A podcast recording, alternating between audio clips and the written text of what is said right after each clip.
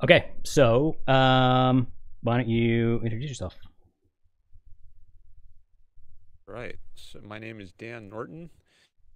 I have a YouTube channel and I advance Ayn Rand's philosophy of objectivism. And if you want to find my channel, you can go to youtube.com slash Dan Norton 1 or you could also search for Selfishness projects. It's an easy way to find my channel. I have a lot of videos on the topic of selfishness. So Cool. Let's pass it I'll link. do for a. Yeah, I could put a link in the chat, or maybe you could do that later. I did that. Okay. There is a link in in my chat and my two viewers have seen it and are no doubt clicking on it now. Um, okay, cool. So, um, so yeah, you wanted to talk about um, some stuff. What was it? It was basically, um, well, why don't you, why don't you remind me? Okay, so yeah, we just uh, DM'd a little bit through Discord, and there were two topics that came up. So one was anarchism, and the other was the uh, how how can you get normative facts from descriptive facts. So I was I had asked you if there's any points in Ayn Rand's philosophy that's disagreements with that you might want to talk about, and those were the two that came up. Yeah. So, yeah, we Right. can talk about either or both of those.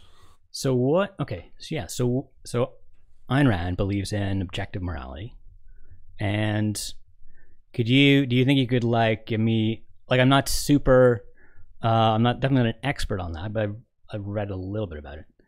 Do you think you could sort of summarize, um, like how where where objectivism sees morality as coming from and what makes it objective?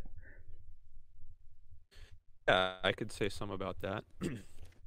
so Ayn Rand bases her morality on the fact that values presuppose life. So she she finds objectivity and morality by asking this question what gives rise to the whole field of values? She doesn't start in the sphere of ethics by asking which ethics should we accept? Should we be egoists? Should we be altruists? Should we be utilitarian? Should we be kantians? Which ethical system is correct because that's not the right way to approach ethics. Rather should just ask why do we need ethics at all? What gives rise to the entire field of ethics? And the answer she comes to is fact of life. Uh, life is a uh, it's a fundamental there's a fundamental alternative we face life or death and it's because we face this alternative that By, by life, you mean just to be clear. By life, you mean staying alive, surviving, literally. Uh, yeah. So I- any living organism, a plant, an animal, a human being, faces this faces the possibility of going out of existence. So any organism has to take certain actions order to keep itself in existence. A plant has to get water, sunlight, food. Animals have to get some kind of nourishment. Humans have to get certain kinds of nourishment they, every organism has to take some kind of action in order to keep itself in existence. And if it does not take those actions, if it doesn't take the right kind of actions, it will go out of existence. It will die. Sure. It, so life is is conditional. We're not guaranteed we're going to stay alive. It's conditional on our taking certain actions. And uh, in Rand's view, that's what gives rise to the whole sphere of ethics or morality, science of um, figuring out what it's good to do.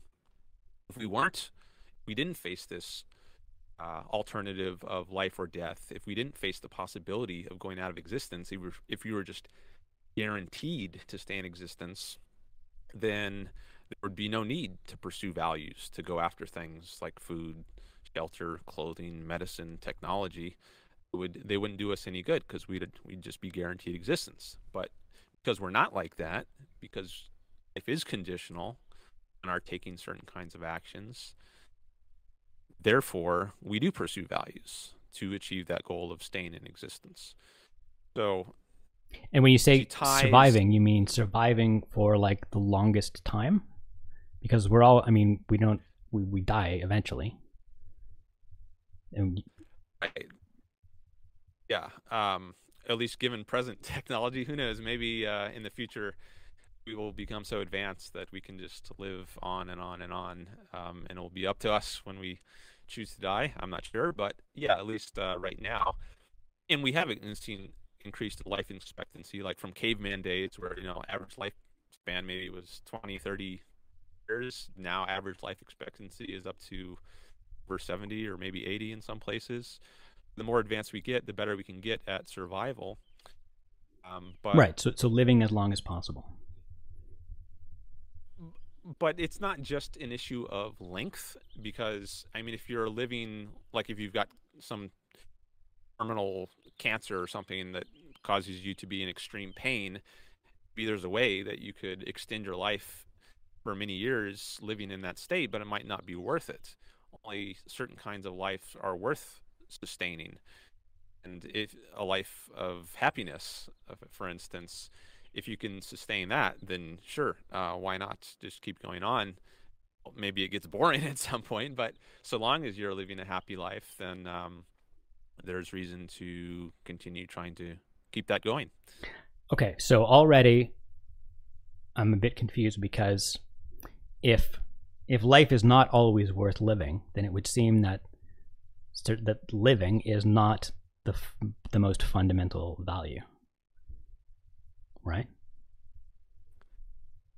Well, it's living in a certain way or living.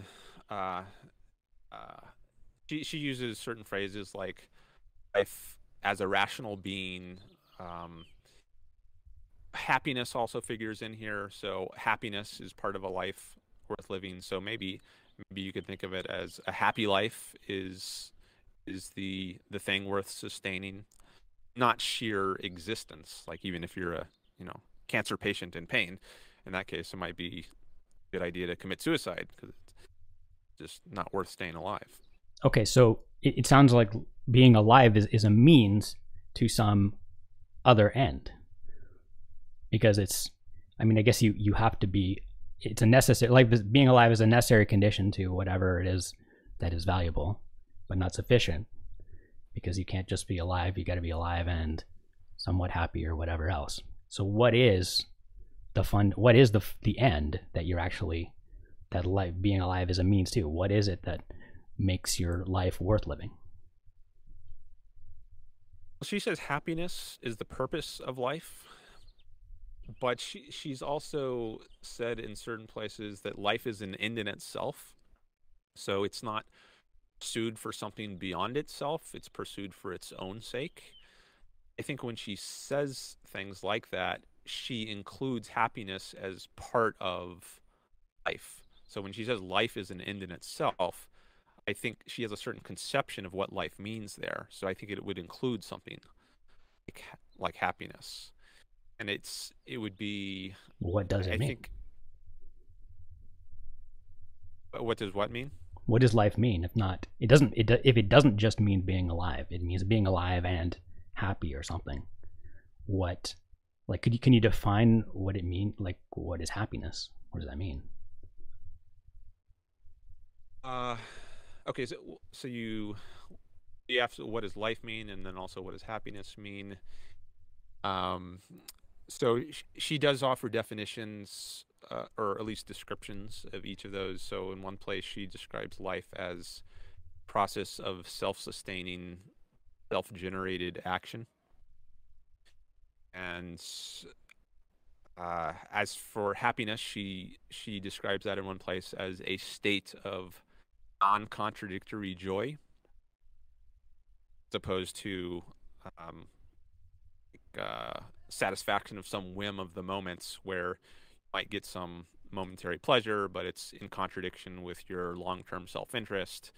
She wouldn't regard like um, getting drunk uh, or you know getting uh, heroin or something that gives you some momentary uh, pleasure, that's not necessarily part of happiness if it's going to make you worse off later on, but a state of non contradictory joy um, that doesn't conflict with your overall life, uh, that would be happiness. How do you how do you measure whether something is contra- whether some happiness is contradictory or not? Or not? Like like there's you know mo- most things that you enjoy have some kind of cost that you may have to pay at some point, and it can't be that unless you're saying that that the only the only things that can make you truly happy are are things that have no cost. I don't th- that doesn't seem right.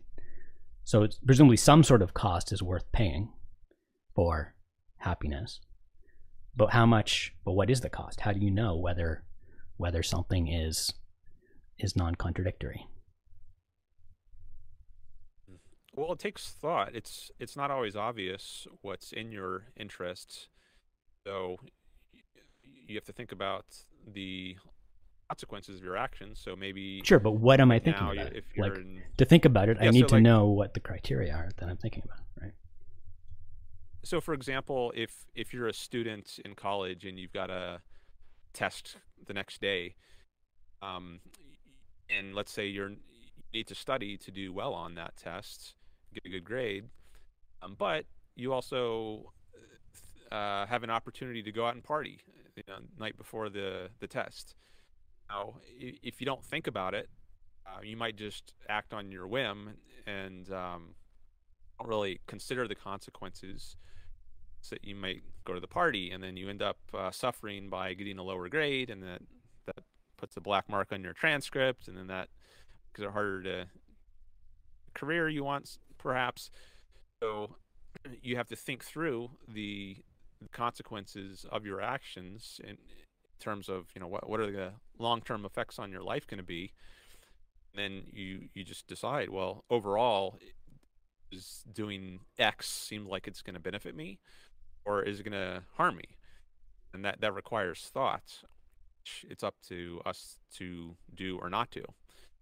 And uh, Well, to decide view, think it's good to do that thing. thing. But to, in deciding whether it does has a net benefit to you, what am I measuring that net benefit in? Like a net benefit Okay. of what? Um, guess may, maybe you could think of it in terms of your, I guess ultimately happiness. Um, But you said happiness is uh, is you're only happy if something has a net benefit. So, like something's only making you happy if it's if it's net benefit. So that so you can't use happiness to answer that the question of whether it has a net benefit, right?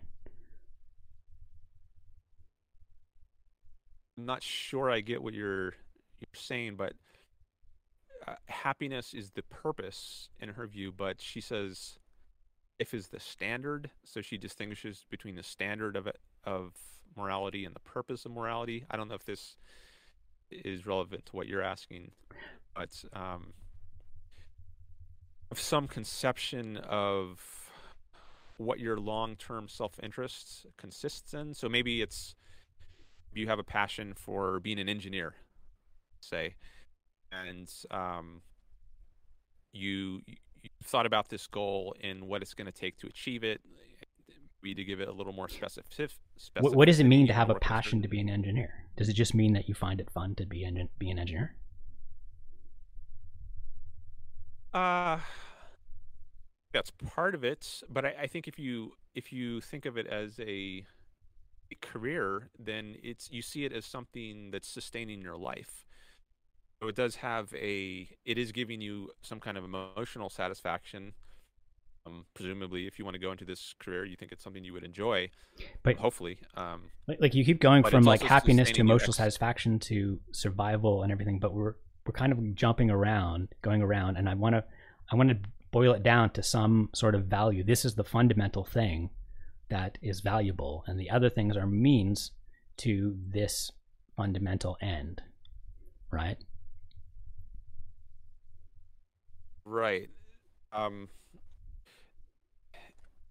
th- this issue is tricky. I, I found to to get clear on it. I'm not. I wouldn't say I'm entirely clear on it myself. So that, maybe that's why it's uh, not coming across very clearly. But she says things like life is the ultimate value. She also says happiness is the highest purpose.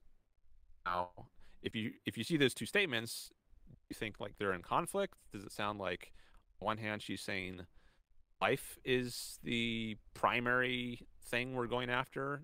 On the other hand, it seems like she's saying happiness is the primary thing we're going after. Uh, are those two contradictory views? I think some people might. She is being contradictory in that way. Like, make up your mind: is it life or is it happiness that we're ultimately going af- after? Um, but I think that's those are being pulled apart too much. Happiness, as she construes it, I think is an aspect of a successful life. Um, maybe I should um, find. There's a certain passage in her article, "The Objectivist Ethics," where she discusses the relationship between life and happiness, and that might. Oh, here it is. Maybe maybe this will um, provide some clarity. So, writes this is um, paragraph 76 if anyone has the essay the objectivist ethics which i think is probably find it online for free somewhere. She says quote the maintenance of life and the pursuit of happiness are not two separate issues. Hold one's own life as one's ultimate value one's own happiness as one's highest purpose two aspects of the same achievement. Existentially the activity of pursuing rational goals is the activity of main, maintaining one's life. Psychologically, result, reward, and concomitant is an emotional state of happiness. It is by experiencing happiness that one lives one's life in any hour, year, or the whole of it. When one experiences the, the kind of pure happiness is an end in itself, the kind that makes one think, this is worth living for, one is greeting and, and affirming in emotional terms the metaphysical fact that life is an end in itself. Unquote. Well, I, I think she, to put it slightly in other words, happiness is the psychological aspect uh, of of living, terms of which we experience life as an end in itself. So I, I, it's an aspect of living think that's. But but it's possible to be living and not happy, right?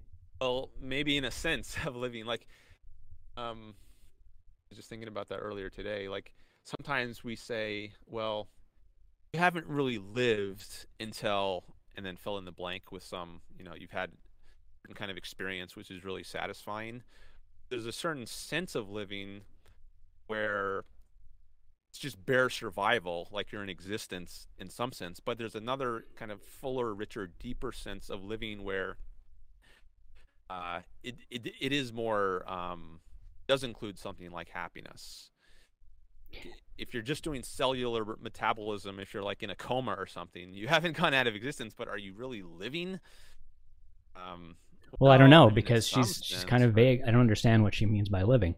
If not, like she's either saying oh, you're you're only living when you're happy. You're only really living when you're happy. In which case, happiness is just is the only thing that matters. You're just because if you're not happy, then you you might as well not be alive. Um, but then she seems to be. But then she says that happiness has something to do with living. Happiness is like the feeling you get when you're living, which just seems like a circular definition, right? But you're only living when you're happy. So, um, so yeah, that's what I don't understand it seems like she's she's trying to prevent she's trying to avoid hedonism. She's trying to avoid just saying like just be the happiness is just a feeling. And and the the fundamental value is just to feel a lot of happiness however way you can. Uh but seems like she's trying to avoid saying that. Um but i don't know what else you know what alternative she's providing. You're saying like just saying happiness happiness is some something you feel when you're truly alive and you're only truly alive when you're happy right uh yeah i i think that's right But that's circular. That doesn't doesn't explain anything. Well, I, I I don't know that it's circular. I mean, if I mean it's something is circular when you're using something to justify self.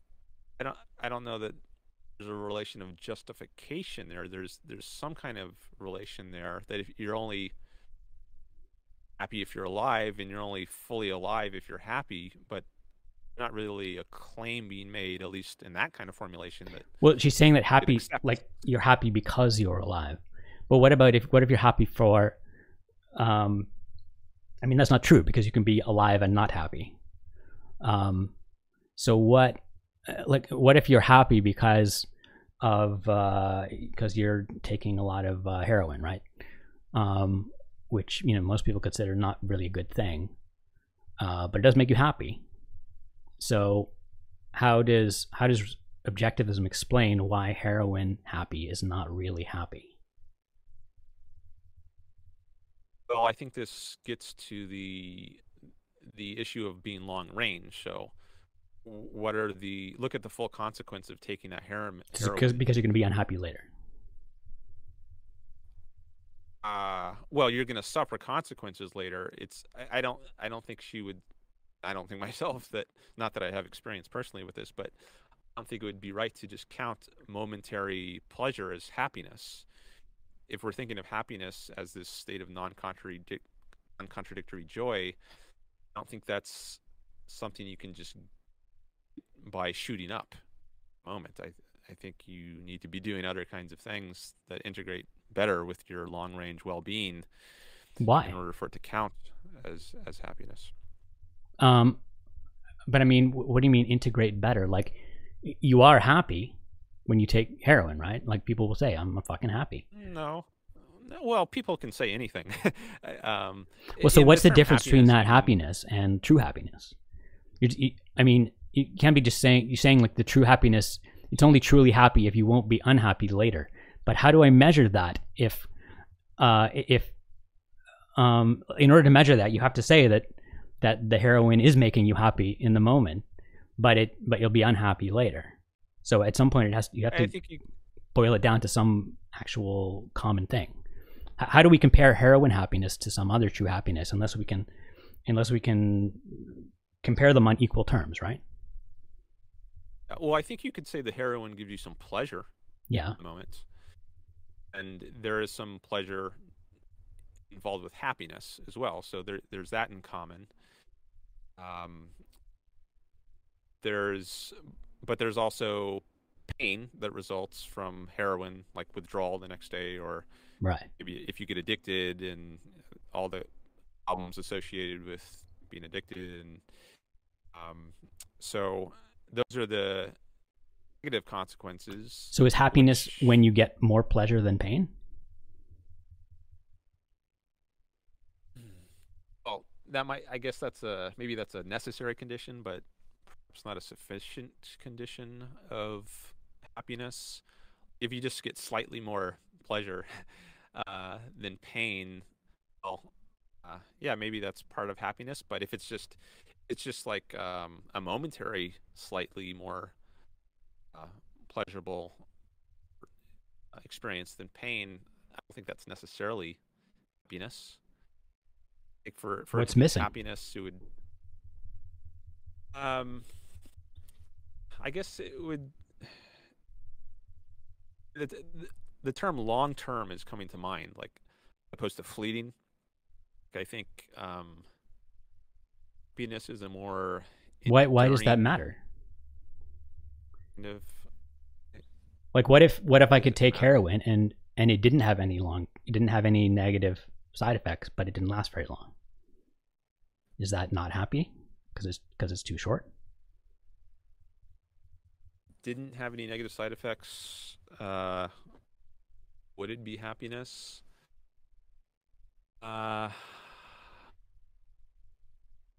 I mean, how long are we talking Not here? Sure. Like, you know, if it lasts like 10 seconds or one second, like how long does it have to last? The pleasure have to last for it to be happy. uh, I don't, I don't know that it's the sort of thing which you can just put a, time scale on it and say, you know, if it's longer than X, then it's happiness. Otherwise, it's not. I know I said something about it being long term, so um, do I now have some burden to to Yeah. put a timestamp? That's uh, I, I don't I don't know. I mean, I think it has something to do with being a long, living a long range kind of life, as opposed to just living a whim worshipping kind of life. Uh, Um, but I, I, how do I know if I'm whim worshipping? Like, if I if I really want to be an engineer, because I just it gives me pleasure to engineer things, right? It's probably why a lot of people want to be engineers. They just when they do it, they feel good. Um, I, I, it's not clear to me that there's any any more to the the any more to enjoying like passion for engineering besides the fact that you experience pleasure when you do it. Um, so is that enough? Or is there something that I'm missing about engineering? Does it give you some sort of thing other beyond pleasure, which makes it more more authentic, happy? Well, if we're if we're t- thinking of it as a career, um, that would differentiate an engineer from being a heroin taker, like as if that could be a career. I mean, it's Well, not fundamentally, right? It only only quantitatively, right? I mean, engineering engineering is just a a more sustainable way to feel pleasure than taking heroin. But you know, aside from that, it's you know fundamentally pursuing it's not fundamentally about the same value, just feeling pleasure. Unless, at least, it's not obvious to me why there's any other fundamental difference. Unless, like, if there's some other difference, then what is it? I mean, I guess if you could achieve the same uh, overall level of pleasure by taking heroin as you could by having a successful career as an engineer, And I, I guess there'd be no reason to prefer one over the other. I just think the facts of the case, facts of the matter, are that you you wouldn't uh, be able to achieve the, the same level of overall pleasure. So, um, I, I don't know if that addresses what you were inquiring about. I mean, so I mean that sounds like hedonism to me, right? If you're saying that the only reason is that we're fundamentally just looking for pleasure, and the the only reason that certain things are considered like healthy forms of like called like fulfilling or satisfying or whatever is just because they they're more sustainable more sustainable ways of experiencing pleasure then that's hedonism right I'm not sure. Uh, thinking of this guy, Ole Martin Moen. He's, uh, I think he was heavily influenced by objectivism, but doesn't consider himself an objectivist, and maybe because he he did go off in this hedonist direction.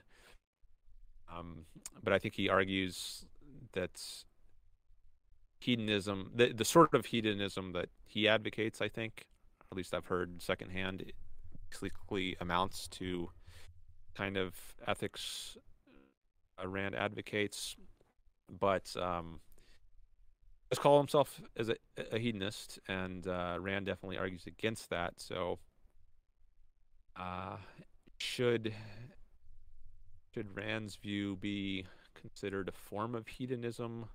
I doubt. I could. I doubt could she would say that, right? another. I mean, I was just thinking I could look up the um, passage where she speaks to hedonism to see if that helps distinguish her view better than uh, I'm doing. So uh, let's see. I was just looking at that. She just just read chat here okay. journey started says taking taking substances requiring you to be happy is an addiction addictions are destructive. Addictions provide an altered perception of reality. Drugs can keep you drugs can keep you altering your life habits to avoid disease can keep you from altering your life habits to avoid disease. So yeah but journey started all all you're saying there is that is that taking drugs is not a sustainable way to experience pleasure. You're not really explaining why why the why how, how drugs are any fundamentally are different in any other fundamental way from sustainable ways of experiencing pleasure. It's still what you're expl- describing is still hedonism, or it still doesn't get you out of hedonism. Okay, so I found the passage. Uh, this is paragraph 77.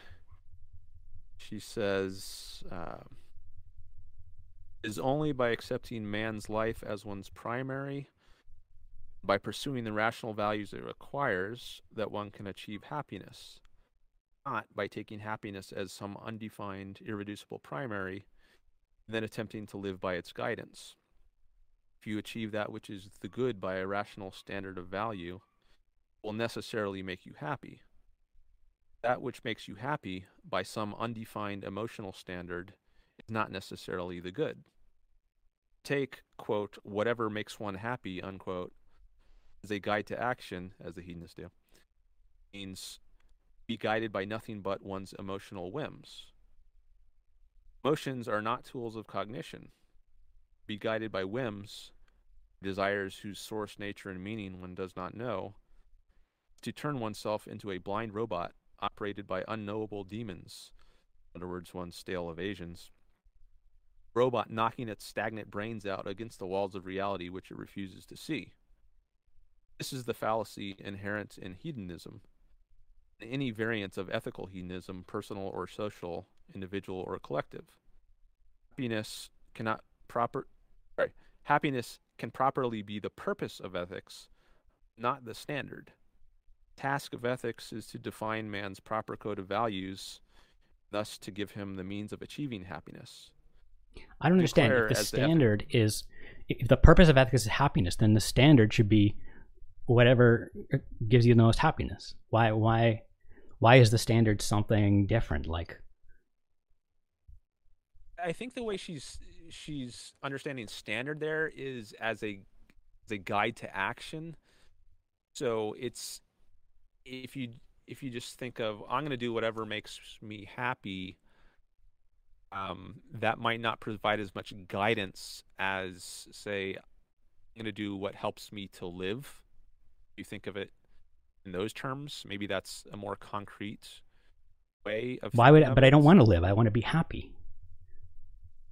I don't understand. Okay, the purpose is the happiness. Only way to be happy is is to think about what's going to further your life. Well, the, fine. Then that's the, then. But fundamentally, the standard is to just have just have the most experience the most happiness. That's hedonism, right? Hedonism doesn't say that you should only be happy in the next five minutes and fuck whatever happens afterwards. It says you should try to be experience the most happiness in your life. However, you know, if that means that that can mean being, you know, very careful to do things that will allow you to live a long time and experience happiness consistently and sustainably throughout your whole life, that's still hedonism you're still it's still about the happiness in the end right? I don't understand why how that contradicts anything that rand is saying here unless i'm just misunderstanding what she's saying. Well maybe what you're saying amounts to saying that she is she's uh, not interpreting hedonism correctly. Uh, like maybe she's no i think she is. hedonism. Well, I think she is, but she doesn't. I don't. I don't understand her criticism of it. She's saying you can't. You, you, you can't just pursue happiness. You have to rationally pursue standard of life or like I don't. I don't understand what that means. Well, you can pursue happiness, but the way to do it is not by thinking it's going to make me happy. It's by thinking what's going to further my life the best. What does that mean? So, what, do, what, is, what does further my life mean other than if it doesn't mean like keep, keep me in happy. existence, for instance? But we've established that just being just existing doesn't matter if you don't if you're not if you're not experiencing happiness during it. So that can't that's not the, the issue. Well, well, if it's keeping you in existence, if it's not just existing for a moment, but if it's keeping you existence in, in a way that allows you to have like being an engineer, and which is a sustainable kind of way of it's a way to sustain yourself in existence, not just uh, for the moments. But there's going to be choices so, that will that will allow you to um, to exist for longer at the cost of some happiness. That's the question. Should you should you choose to exist longer if it if you have to compromise on happiness? Right? Like uh you know, you have yeah, you have some uh, terminal disease um uh that uh you know, if you if you uh like surgically remove uh you know your arms and legs, uh you could live an extra you could live a little little while longer but uh, you'd be miserable. Um, or you can just, you know, let the, the disease take its course and enjoy your arms and legs for a slightly, you know, shorter length of, of time for the rest of your life. So you'd have more happiness with the shorter life or less happiness, but a longer life. Which one do you choose? Uh, I sounds like the way you set it up. I would choose the the shorter life, right, with, with more happiness. And I would, but I might also add to that that uh, longer life is, in a sense, not living. um, I mean, it goes back to the point I was making earlier. I mean, there's different senses of living. There's, but I mean, living is like bare metabolism. But okay, what is the sense? Flourishing life. Like, like you can't just redefine living to mean happiness. When I try to like, if living just means happiness, then just call it happiness, right? If it doesn't mean happiness, then it's oh. then it's not happiness. Then we have to choose between them. Just means happiness. I think living in the in the full sense that I'm talking about, happiness is an aspect of that, but I don't think it's. What is the thing that I'm trying to maximize? What is she, like? What is the what is the fundamental value? That's what I want to know. She says she seems to say that the fundamental value is happiness, but but she's not a hedonist, and I don't well, understand. She the fundament. She says the ultimate value is life that includes happiness. I don't know. I don't know what she means aspect. by life. I, I don't understand what she means by life. If she doesn't just mean literally being alive, then I don't understand what she means. And she doesn't mean happiness. Then what does she mean? Well, the I mean, the the definition, which I mentioned before, is a process of self-sustaining, self-generated action that's that's a description of what life is. So, so that means literally being mean? alive. That's like you're not dead.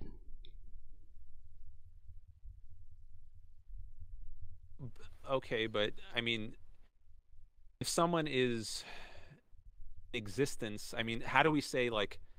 How do we know whether that person is living or dying? I mean, you, you might look at the same person and say, "Oh, well, he's in existence," like a cancer patient or something on a hospital bed.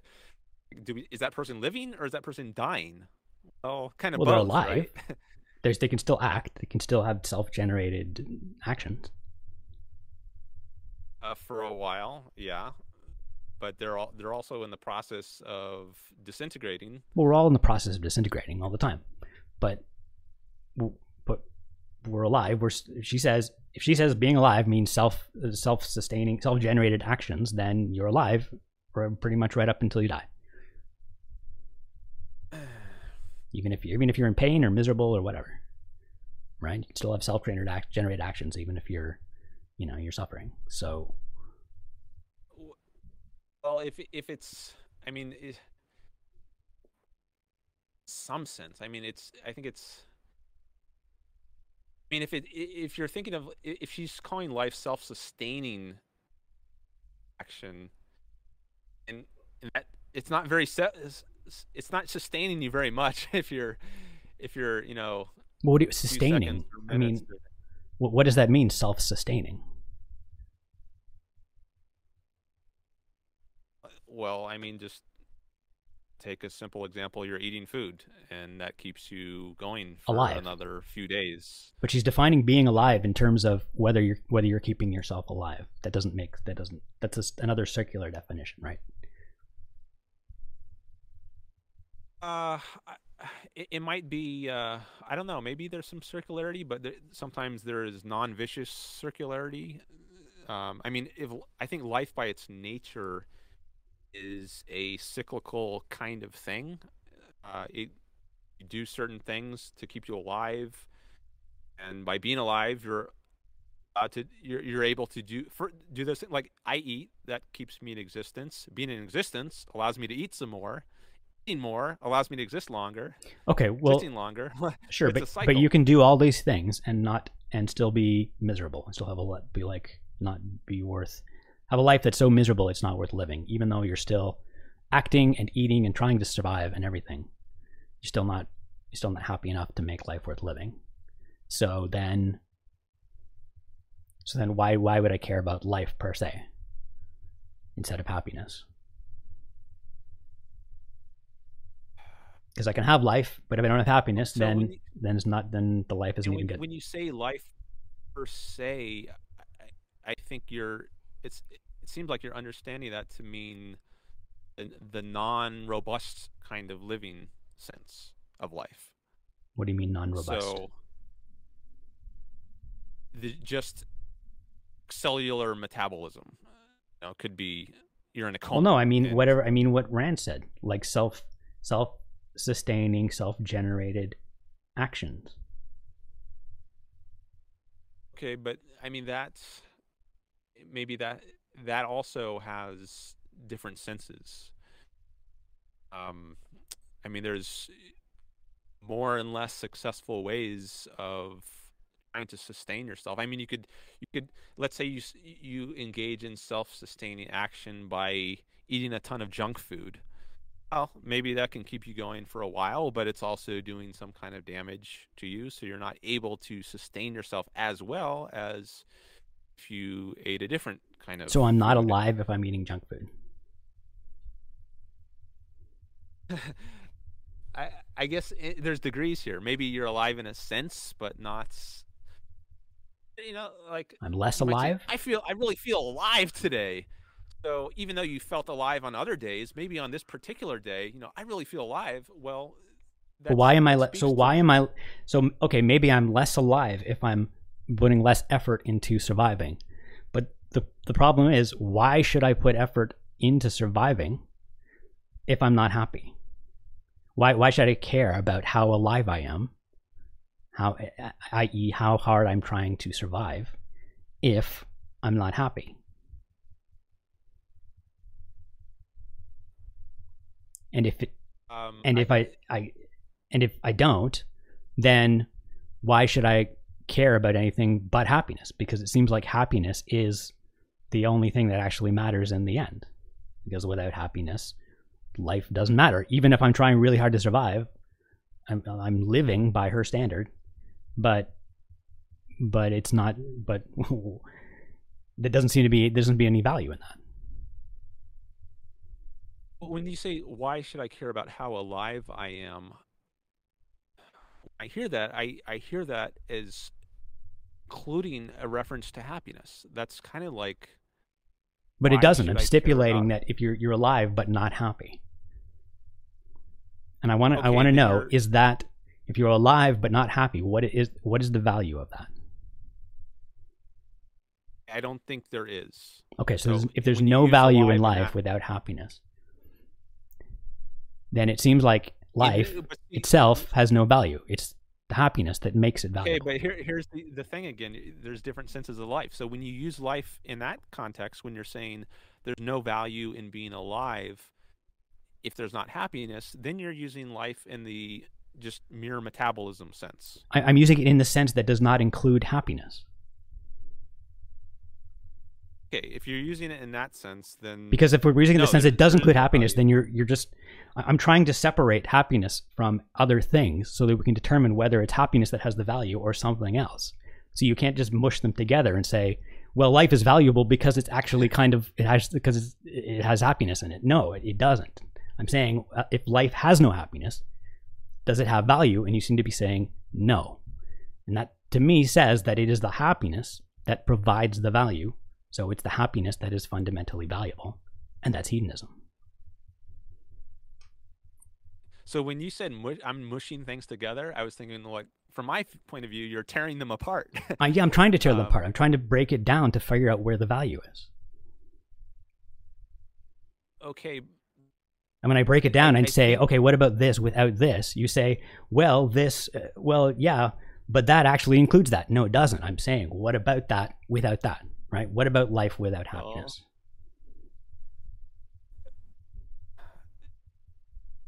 I, I think there's there's um so if happiness is an aspect of certain kind of life at least What do you mean an you can- aspect of a certain kind of life? You mean you'll be happy if you if you do certain things? I mean, yeah, obviously. But it's not in it's not inseparable from life. You can obviously be alive and not happy. uh we're, we're going we're going in circles here um I guess, I, I mean, am feel We're just I kind of stuck uh, on this. like I'm. uh, Yeah, i- it's um, it's a tricky point, I think, and because my reaction to the last thing you said was just to say something I already said before, so I'm not sure I should say it again. So let's try some Um, let's i mean we can, we can move on to a different topic i think what's more interesting to me a more interesting question well a different question is um i mean we've been talking about the morality of uh of like self-interest what is in your own interest but what about um um interpersonal morality the mora- uh, morality of interacting with other people um what does objectivism uh, say about that? Where does where do the rules for what we do with other people, how we interact with other people, come from? okay, so uh, it's it's where does it come from? Ultimately, what is in your own self-interest? So your relations with other people should be determined by um, what's best for yourself. So, for instance, um, it's it's not in your own interest. It's not in uh, helping your your own happiness or your own life and well-being to treat other people as jerks. And Rand would argue um, to to um, physically abuse them. You know, what kind of person is going to want to be your friend, for instance, or your romantic partner if you are a jerk and treat other people like garbage? Probably not going to have very warm, benevolent, enjoyable relationships if you treat others like that way, like that. So it's in your interest to treat others in a certain way. Right. I think that's pretty their right. obvious. Um, but what about? I mean, the tricky ones are situations where it seems like we could pers- we could uh, do something that's in our self interest, but seems wrong somehow, and we could we know we could get away with it. Um, and it would it seems to it seems to be in our interest to do it. Um, but it's but it's gen- usually considered wrong, like stealing from someone, stealing some money. You, you- easy, you know you'll get away with it. They'll never find out. Um, what's wrong with that? Why is that wrong, or is it wrong? I don't know. Yeah, so with with stealing, I think uh,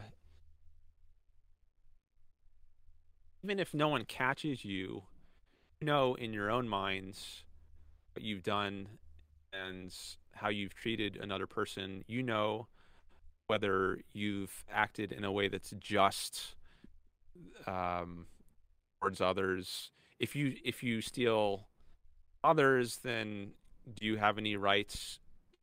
Sense for you to others should treat you any better, or should others be able to steal from from you? Um, I, I think if you if you trace out the long run consequences, and not just external, but also internal, psychologically, what it, what does it do to your own self respect, your own self esteem? Um, to to act in this sort of way, I think there you could find some grounds for not not stealing, even if you could away with it, not get thrown in jail.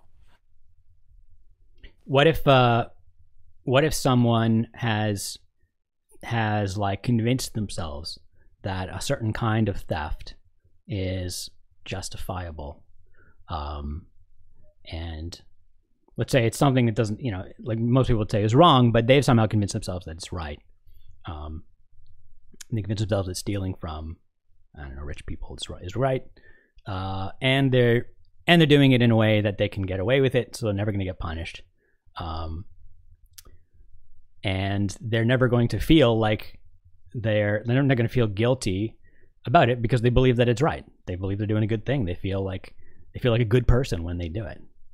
Uh, does that mean is it still wrong?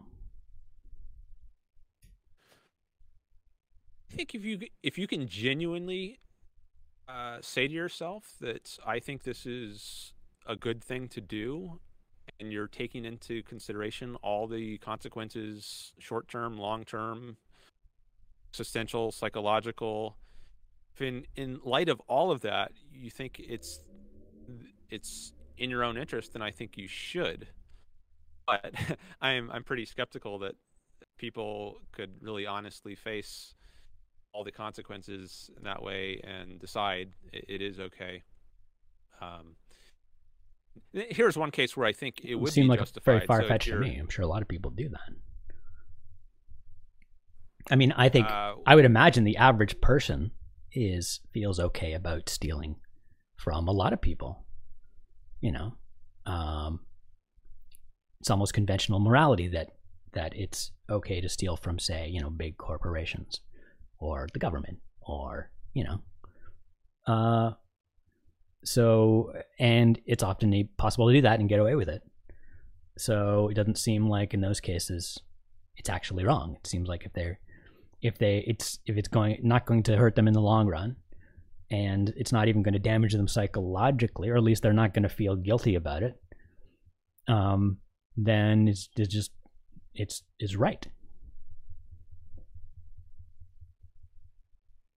So if it's you mentioned stealing from corporations uh i mean if you've been if you've been raised in a society that's taught you that uh, like corporations are exploitative parasites and you know they the, the people who own them they don't really produce any value. It's really the laborers on the assembly line for instance who are produce, producing the value. Um, so you know some kind of marxist view.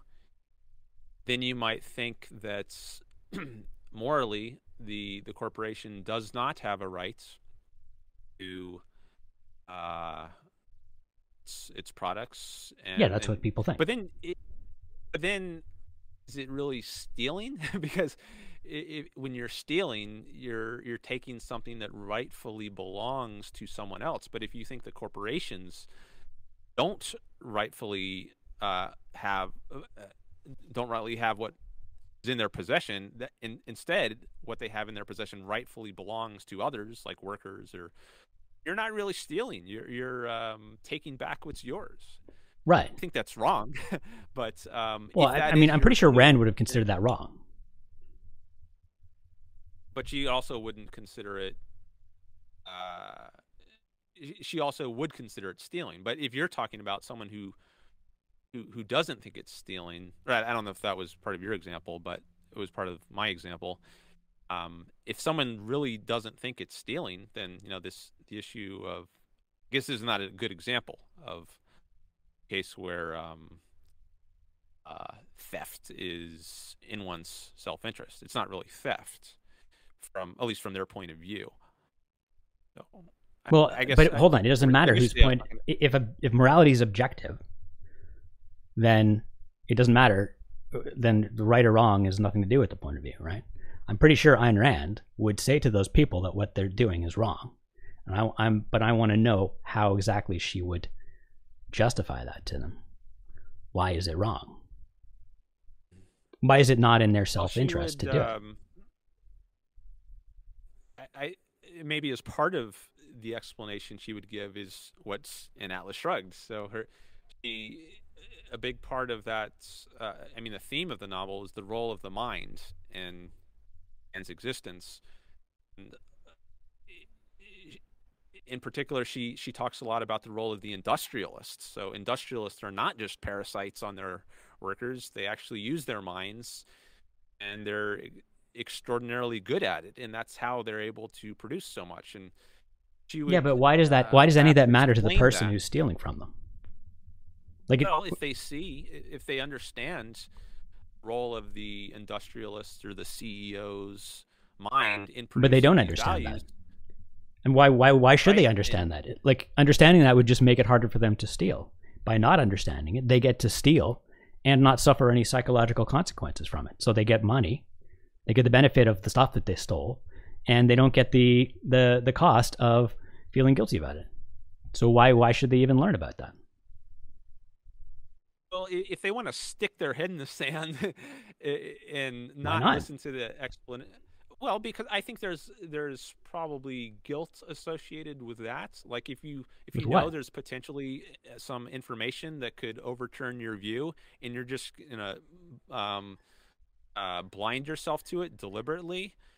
I think that's like refusing to acknowledge the facts, and that's I think there's um, I think everyone has a sense that that's that's not a good way to act. You shouldn't turn off your mind. Um, So you think it's So- impossible to actually believe that without uh, without uh, you know lying to yourself in some way that creates some neuroses, which is actually going to hurt you more than whatever benefit you get from from committing those crimes. I, I'm not sure where we are in the um, the dialectic here. I, I think if you're um, I just want to know if if if it's right and wrong just become just just depends on what's in your interest. Then it seems like it's not hard to imagine a situation where it's in someone's interest to do something that seems obviously wrong and that Ayn Rand would obviously consider objectively wrong, such as, um, you know, someone who believes that it's right, that it's justifiable to steal from some some particular person or organization for some reason and does it and gets a lot of money, so they get the, the benefit of stealing, and they don't have the cost of of this sort of uh, internal psychological strife or whatever that say a, a normal person would have doing that because they believe that they've done the right thing. Know, I don't understand how you would ex- how an objectivist would explain would convince them that what they did is wrong, or explain how what they did is wrong, while also saying that right and wrong is just about pursuing your self interest. It seems like it is in their self interest to to just steal that and to just to commit the theft and keep believing what they believe and not try to challenge those beliefs, right?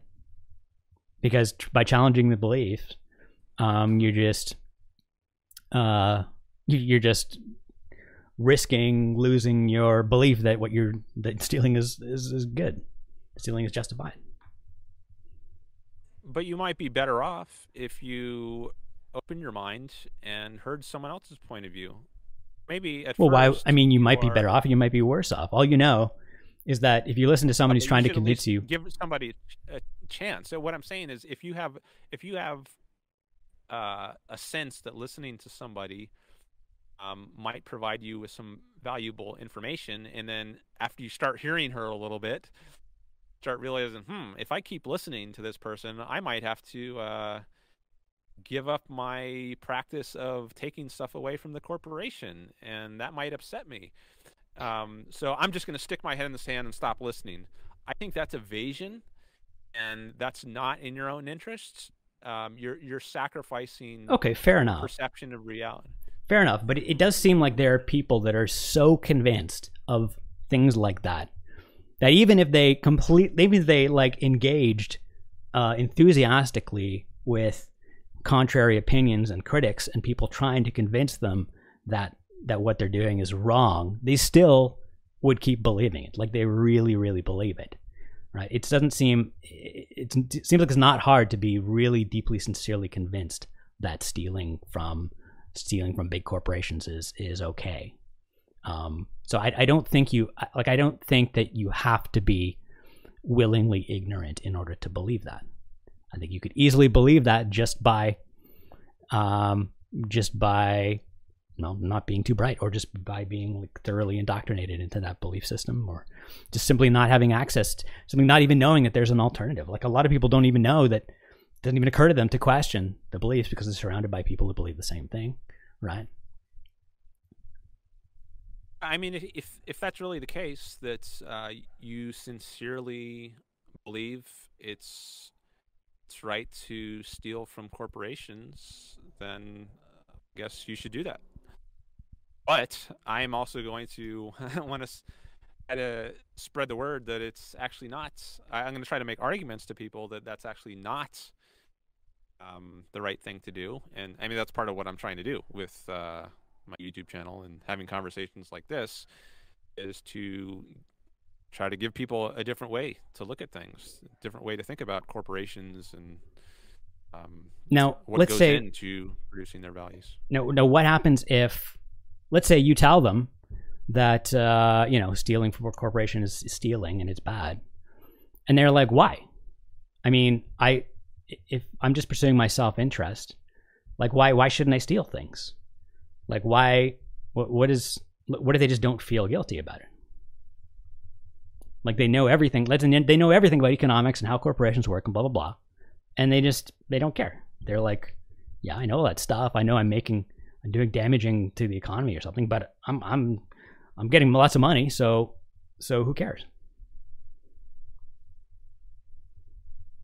Well, if if someone really knows all that goes into running a corporation, then I don't I don't know that they could honestly think it's right Why not? to s- steal anymore. Well, why? but but Uh, you're saying right right and wrong is just about your self interest. So all they have to believe, all they have Yeah, to but I- believe I to believe that they right could- is to believe that it's in their self interest, and it's easy to believe that even though this this theft is damaging the corporation, is great for me. I'm getting a whole lot of money. It makes me real happy, and I don't really care about this corporation. So the idea that it's it's okay to violate rights. why is it not okay to violate rights? Well, they they have it's it's in their own interest to have their own rights respected. But they're not a violating their rights; they're violating someone else's rights. Why shouldn't? Yeah, why? sh- Why is it wrong to violate someone else's rights? It's it's it's a principle that goes both ways. You can't say Why does it go both I have the right to violate others' rights. That's the nature of of individual rights. But it doesn't There's go no- both. Like eh, you can steal from a corporation. The corporation is not necessarily going to steal from you. If you do, Yeah, you you sneakily can't steal from the from them by corporation and get away with it. You, your rights are not going to be violated. But you've you've you've abandoned the principle of. Well, of who cares? rights. Why, why would I care about the principle? I care about people actually violating my rights. If no one actually violates my rights, then I don't care what, what I don't care about the principle. Uh, you don't care about the principle. Okay, well, I think that's What what is what prob- is the principle? a problem there. Wh- Why should I follow a principle if it seems like it's in my interest to violate it? Like if other people if other people will follow the principle with me, even while I violate it, then why shouldn't I violate it? Well, if you think it's in your interest to violate a principle, then I, I guess you should violate it. But the point of the principle, I think, is to. I mean, ethics is the point of ethics. I think one way of looking at it is to come up with principles to guide us in life in dealing with various concrete situations. So if you if you just throw out principles, then I think you're kind of abandoning the whole sphere of ethics. Um, if you're just But what's just wrong what's wrong with the principle? I try to take as much as I can from everybody else and try to trick them or say whatever I have to say to them to prevent them from taking stuff from me. What's wrong with that principle? Try to t- take as much as you can from uh, everyone else and prevent them from taking stuff from you. That's that's the principle. Yeah. That's what's wrong with Well, I think you put yourself at war with with other people if that's instead of dealing with others as a trader where I give you something, you give me something in return, buy something from you, you know, you give me the good, I go to So what's wrong with McDonald's, I give at the war? money, they give me a hamburger. What's wrong with Um, being at war if I win it? What's wrong with being at war? If I win, Uh, I- I think you're Well, I, I don't think you're going to. Um, I mean, so you're basically reducing yourself to the level of animals. That's how animals interact. They, So what? They deal with each other by force, A rich, happy animal. rather than by by persuasion and trade. So Well, no, I'm still I'm still persuading, but I'm just doing it. An animal. I'm just I'm just tricking people. I'm tricking people into into not stealing from me, but I'm still stealing from them. and you know maybe you can get away with that for a while. At, But at some level, I'll be um, able to able to get away with it, and I'm choosing the level. I'm choosing the amount and how I do it, in such that I can get away with it. Right? in yeah, for for a while maybe you can get away with it. No, but forever. psychologically, I think even even in the even in the moments because you're abandoning a principled of approach, I think you're um, you're already suffering by doing that. So you I'm suffering by like not. maybe you're So you think I'm suffering just by not following by by treating others differently than I'm treating than I expect them to treat me? Uh, I guess maybe yeah. I think d- having that kind of attitude, I guess that could, I think that could possibly ground um, suffering on your part because you, you have a certain attitude towards human beings, which I think is not hospitable to um, relationships with people. I, I'm like I said before. I think you're you're basically putting yourself at war with others. Well, but I, I just steal from strangers, right? I don't need to steal from a friend. Steal from people I don't have a relationship with, or steal from faceless corporations that I don't care about. So, well, I mean, why? What's what's stopping you from stealing anyone, even your friend? I mean, if you're gonna, They're my friend. I don't want to. Uh, like it, I would feel bad are they that. gonna? I'm not gonna want to be your friend if I know you. But you don't. I won't tell them. way, I'm not going to tell my friends that I do that. Now you I have just to live a life from of secrecy and hide, Sure. hide, hide your actions. So what? So that's that's I think that's there's a cost doing that. You can't live openly, and you have to in the shadows. Like, the, um, so what? I mean, that may be true, What about your actions? but you're making Keep your lies very, you're making very particular psychological claims, and I'm just not sure I believe them. I'm not sure, like suggesting that that you will not be happy if you if you steal from people, even if you get away with it, even if you steal a whole lot of money, you just won't be happy. You'll just you'll just be tortured at the the thought that you treat others differently than you expect them to treat you, even if they're strain, strangers, faceless corporations you don't care about. I find it hard to believe that everyone necessarily will feel that way. I, I got to think that there's some people out there who who could live with whatever level of sort of cognitive dissonance or psychological whatever uh, it is in order to steal a lot of money, right? Um, it just doesn't seem. I don't. I don't buy that people are, are that. Uh, are that have that high standards for their own psychological whatever consistency. And what about you know? It doesn't. It's not like you have to be. It's not like you have to be in some state of cognitive dissonance. You just have to not. You just have to admit to yourself that you don't. That the golden rule is not true. That it's okay. There's nothing wrong with treating other people differently than you expect them to treat you, as long as you can get away with it. Like, and I don't see it's because it seems like like Rand herself believes that because she believes that the fundament if that fundamentally morality is just about pursuing your own self-interest then she's almost admitting that. She's saying that these principles don't matter. Because she's saying you shouldn't care about other people you should only care about yourself. So it, seems weird to then say well but but if you don't but if you don't treat others the same way you treat yourself you will be miserable. Trust me, I, I don't buy that. It just doesn't seem to be true.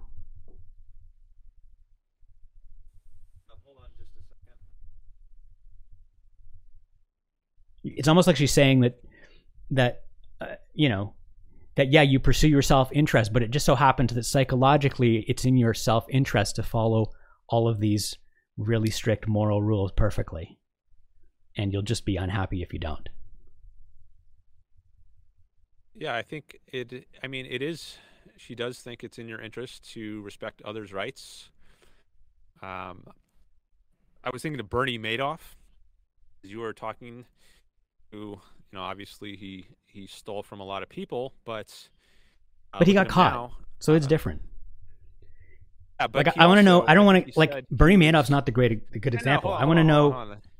He he said he was miserable. I, I've heard this that he felt better than he ever did before after he had come clean, and he no longer had to keep up his his charades, where he could just um, have to be faking all the time.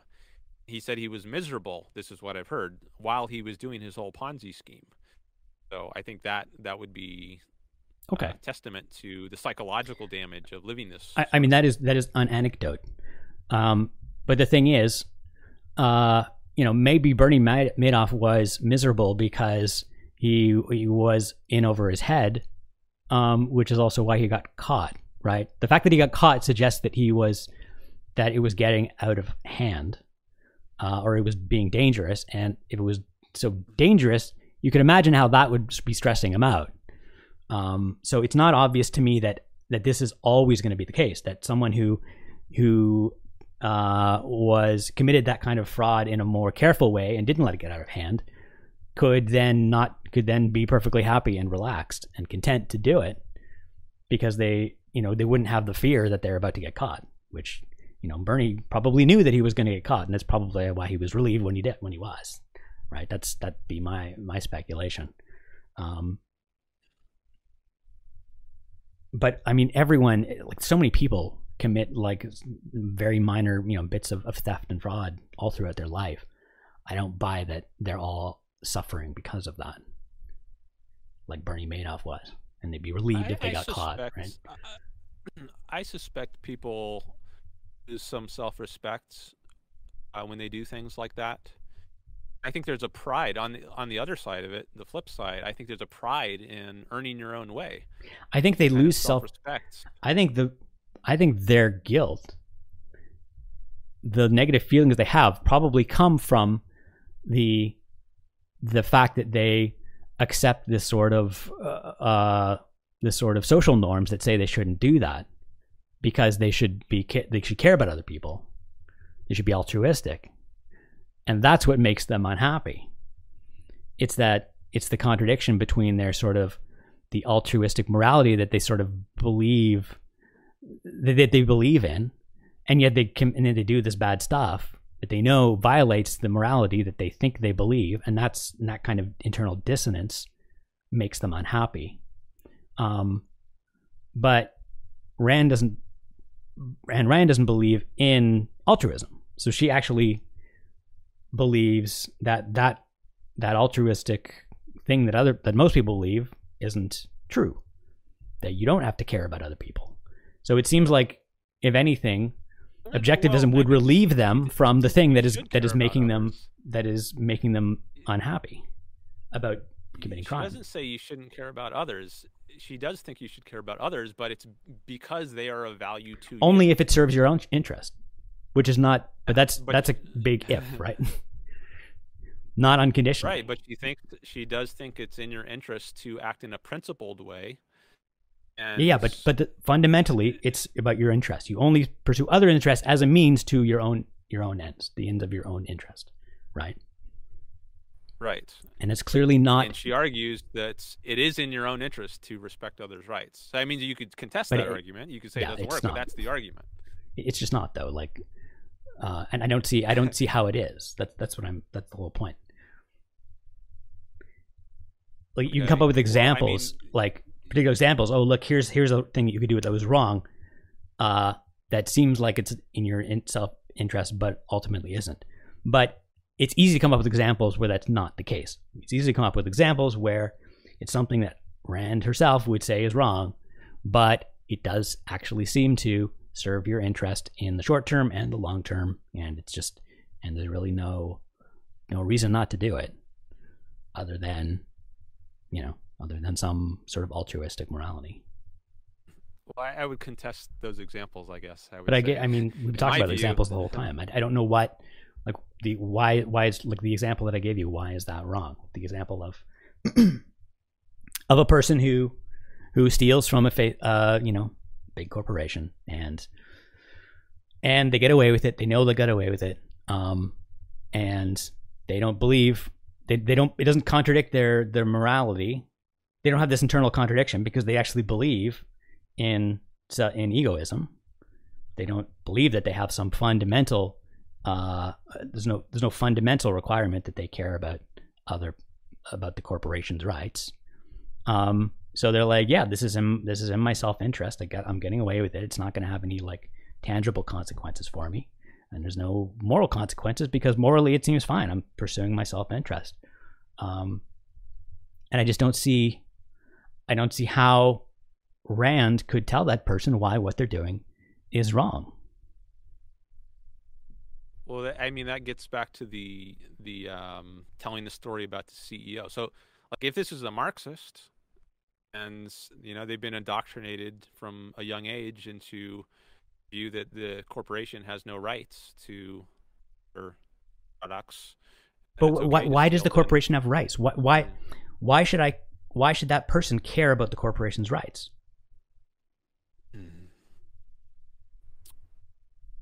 Uh, they don't have to be a Marxist. It's just it's it's it's not. This goes back to the two-way thing. It's you don't just care about their rights. I mean, in caring about anyone's rights, you're caring about your own rights. But that's not true.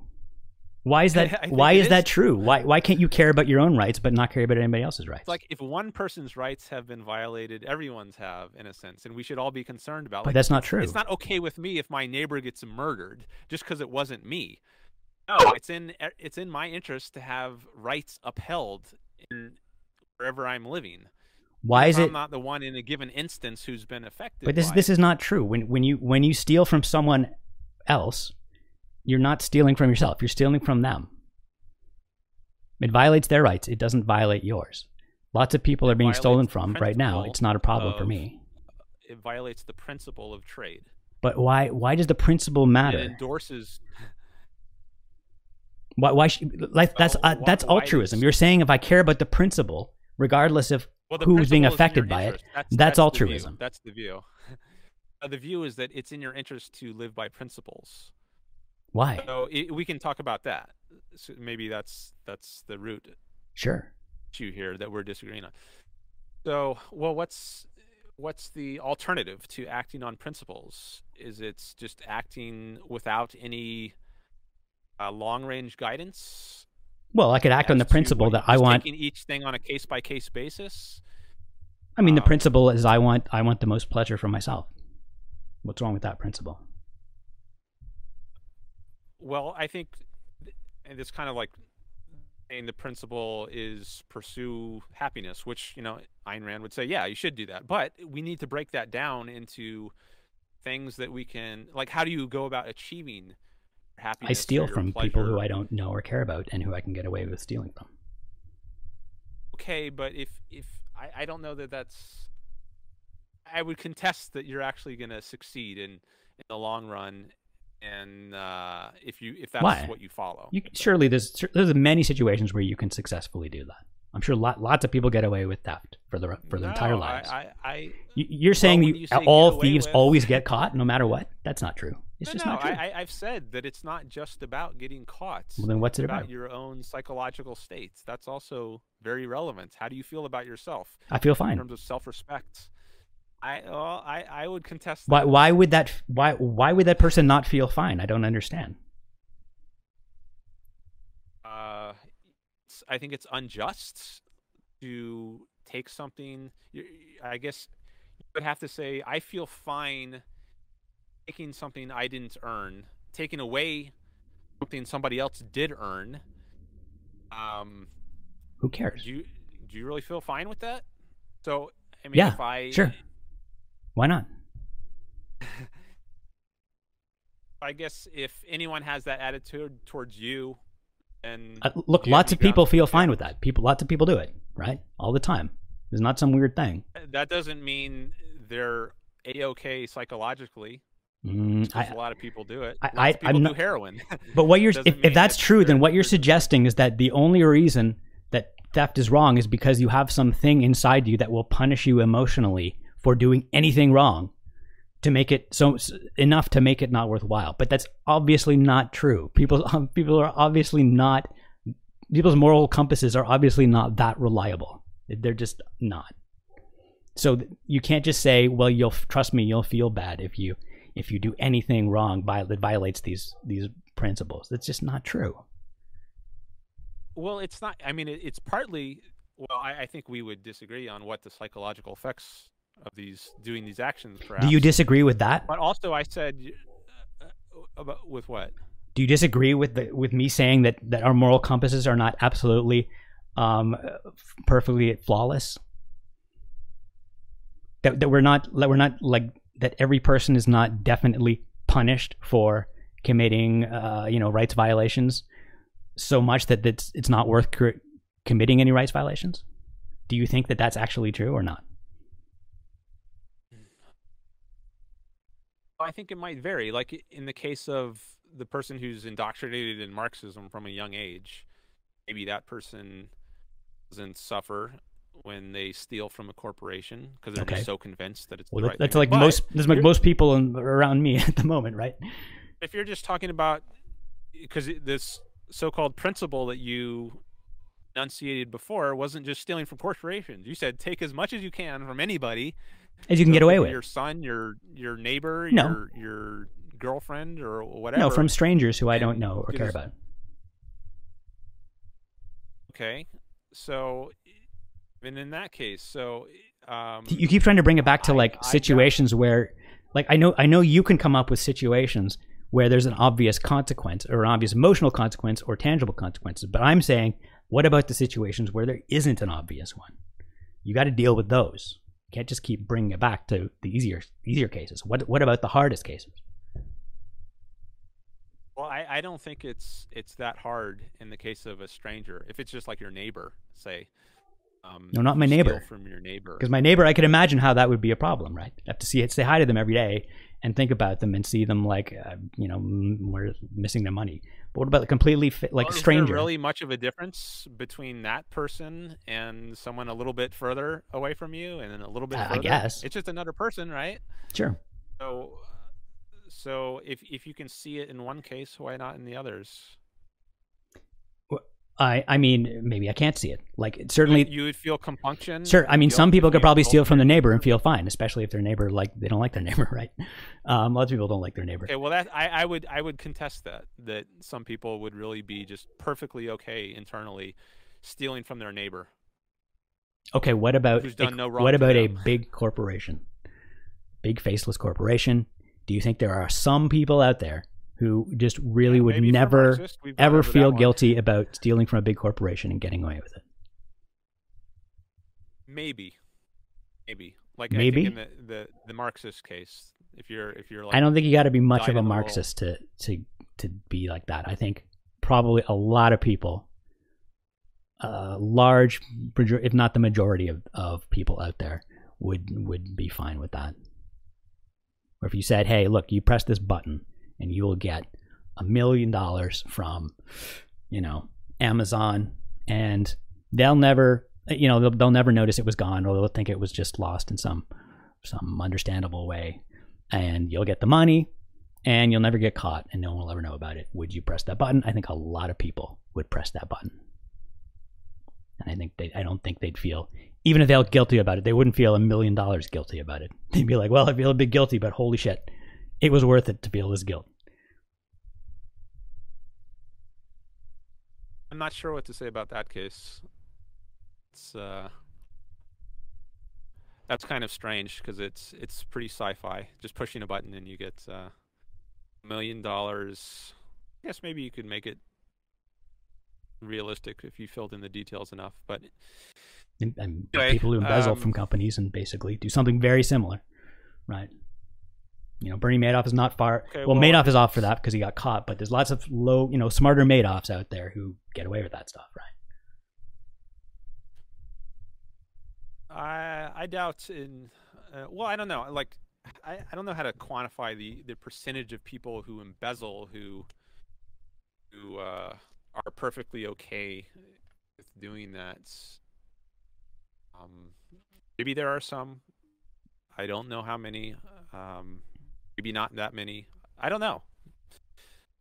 But I mean, if it's if it's that sort of case where I guess that's a more abstract kind of case when than when you're just stealing from your neighbor, because there has been a lot of uh, would, propaganda or indoctrination or just bad teaching about, I in my view, about corporations. I don't think that matters though. I don't, I don't think it matters whether people know about corporations or not. Because I think even if people knew exactly, even if people knew everything about corporations, they would still steal. They'd be still okay about stealing from them, right? And I don't think knowing about them really so. makes much of a difference. I don't think so. I think if you knew, if you had like Ayn Rand's perspective on corporations and you understood the role of the mind, you don't think someone who like understood economics perfectly and understood Amazon perfectly would would you think somehow that would make it so they would not be willing to press that button and, and steal a million dollars and never get caught? At least I, I don't think they could press it uh, and have no bad psychological effects from doing so. But a million dollars worth of bad psychological effects? Uh, yeah, yeah. I don't think there's you can any amount of money would make it worth. Uh, so they'd push the button and then they'd feel like so yeah. bad that they'd have to give the money back. Uh, I mean, I I think they would. I, it would be a net negative.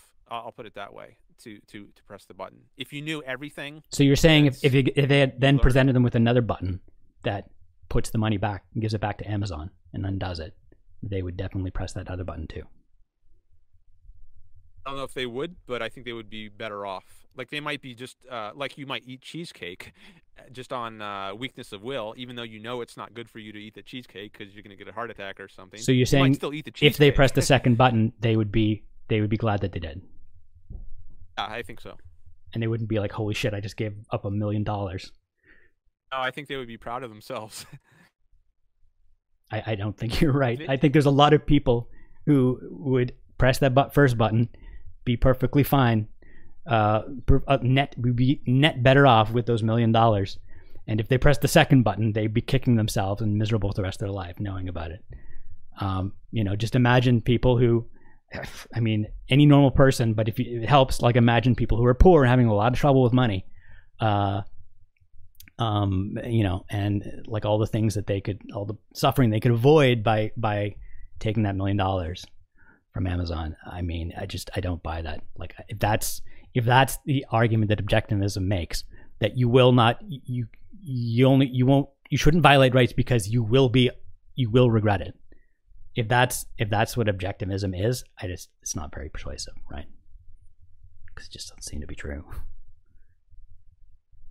Well, uh, I, I I don't think it doesn't seem to be true. it doesn't seem to you to be true, but you know that's that's where the argument is. There's a lot of argument that goes into. Uh, I think it's objectively and... untrue.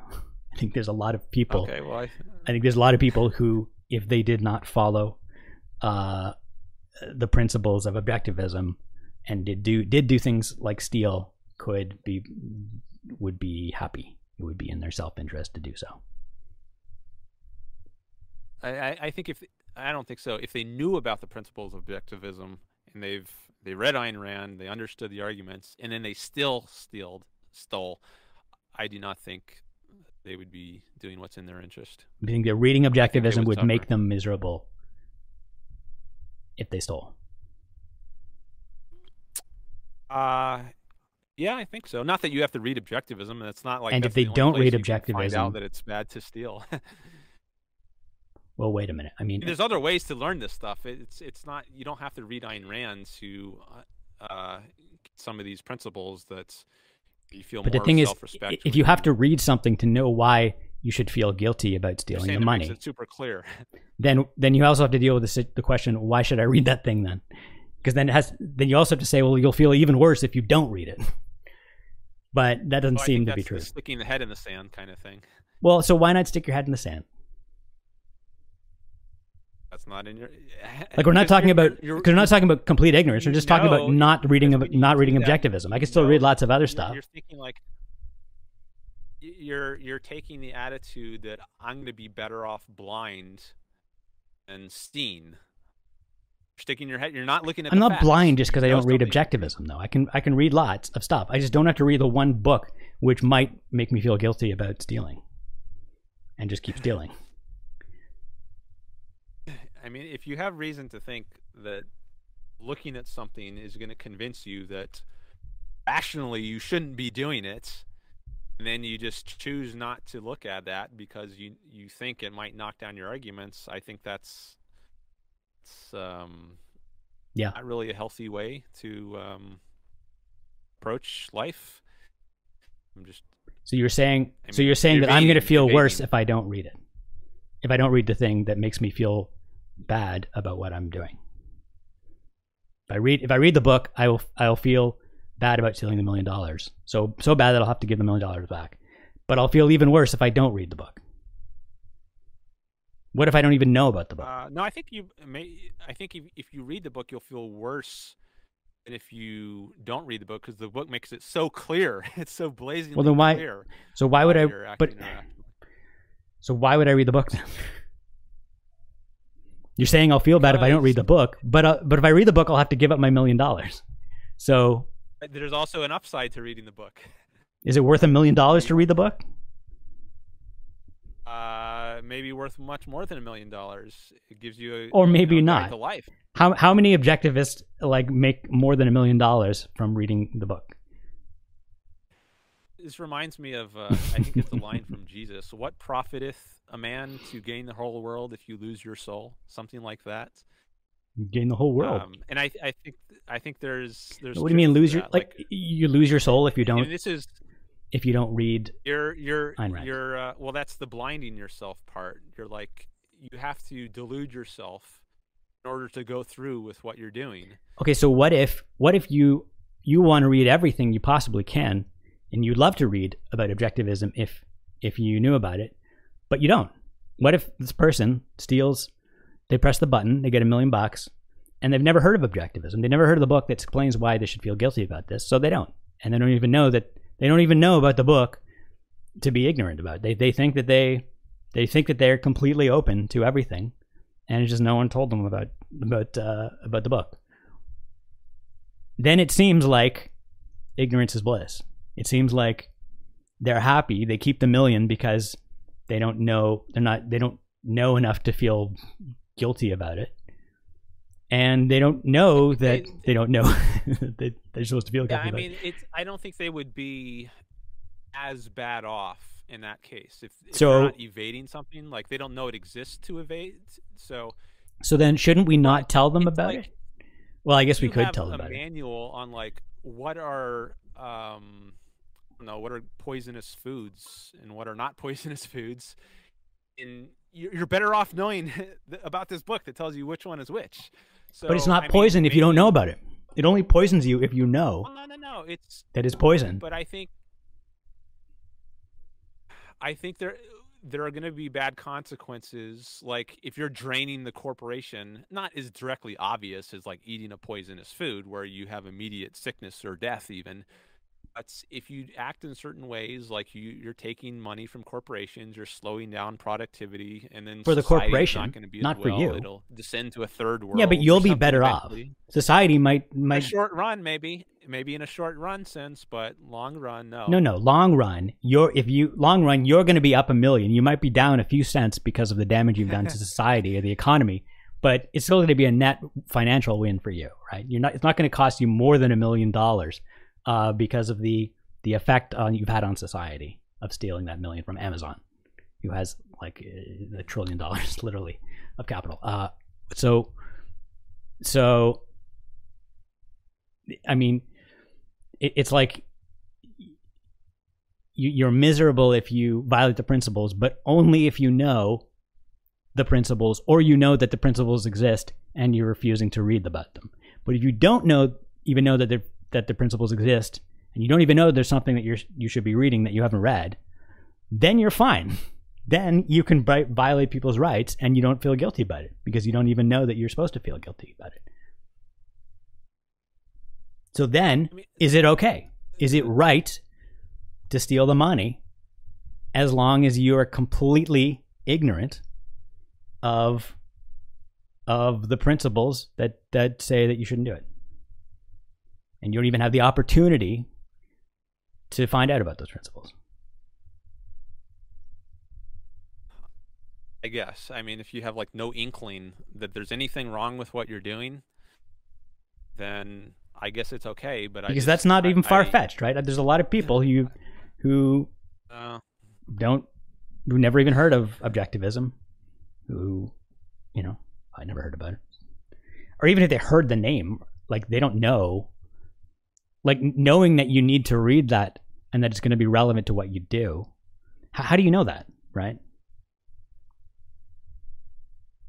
It seems like it, it seems like it's easy to get for some person to come to a place where they haven't read they, they may know about Ayn Rand, but they haven't read any Ayn Rand, and they're not miserable. They're not being made miserable by because they they haven't read it, right? It seems it seems easy to it seems like there are a lot of people who are not miserable just because they haven't read Ayn Rand, and maybe that's because they don't know how great Ayn Rand is. Uh, but I don't know if there's a lot of people who are not miserable who are also embezzling millions of dollars from corporations. I think there are. I think there's plenty of people who are stealing in, in that way. Maybe not a million, maybe less, but they're stealing. They're violating. They're breaking, violating people's rights left and right um, in situations where they can get away with it and where it seems and where they don't really care, where there's no real practical uh, consequences for them, and and they're better. They're they're benefiting from it. They're it's in their self interest to do that.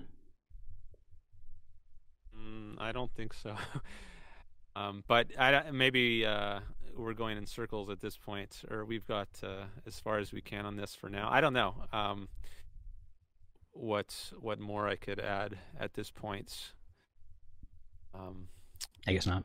do you, um, maybe uh, people could just read Ayn Rand for themselves and decide if she has a good argument for this, I guess so. re- respecting people's rights. Unless they're, unless I've you're a career uh, criminal, then it seems like it's just gonna fuck you up. Uh, Or you'll realize how miserable you, you actually were and you didn't realize it. Invite Yaron Brook to the show. You ever talk to Yaron Brook? Uh, yeah, I've talked to him. Not not on my YouTube channel, but I've I've met him through other. I've met him at events, and I used to uh, work with him actually at the Ayn Rand Institute. I Oh, was neat. there for a while. Hmm. While he was he was uh, CEO, and I still see him from time to time at events. Most of what I know about objectivism is from him. Like I, I've been subscribed to him on YouTube for a while, and I've heard lots and lots of him, him talk about this lots and lots. Um, uh, I mean, he, he's probably he probably had a big influence on me becoming sort of libertarian in general, but he he failed to turn me into an objectivist. Uh, but I mean, I still like the guy. He's I like the way he talks. He's very good at talking about you know he's talking about economics, talking about capitalism. He's very good at that. Um, someone is saying in chat he has the answer to all this. He wants me to read it. So let's see. Um, he says, No, the issue here is self esteem. Theft undermines your self esteem because you know that you could never produce and earn that money on your own. Self esteem is an essential, non negotiable requirement for successful living. Uh, there's a difference between living and getting away with living. Life lived on stolen achievements is life of self doubt, anxiety, and nihilism. Irrespective of whether or not you have read Atlas Shrugged, the thing that motivated you to steal in the first place was clear knowledge that you could not have produced that value yourself. Therefore, you have to steal it.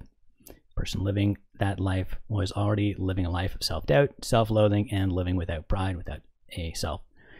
Uh, what do you think of that? I sounded pretty good. I, I was I was um, a bit distracted as you were reading it because I was trying to find the chat myself. But yeah, it's I think a lot of that rings true to me, and it sounds like um, I don't know if that's an objectivist talking, but certainly somebody influenced by objectivism.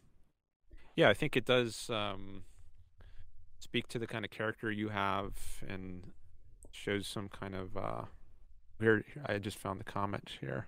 Yeah, I think you get you do get self-esteem when you you earn your own way instead of living as a parasite on others and um, being in the condition where you you didn't achieve that, but you know you're living as as a parasite. I don't think that that's good for your psychological well being. Um.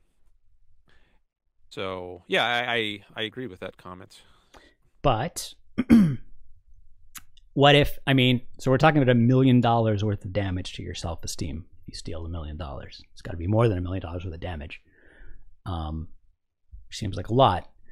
And the thing is, like, what if you use that million dollars to do stuff that raises your self esteem, right? What if you use that million dollars and you go and start a business and make a bunch of, uh, you know, trains or whatever, start a railroad, uh, and and uh, and that raises your self esteem.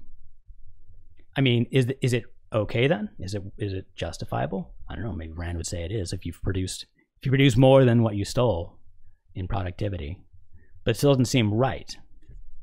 It doesn't seem to to to justify the theft, or does it?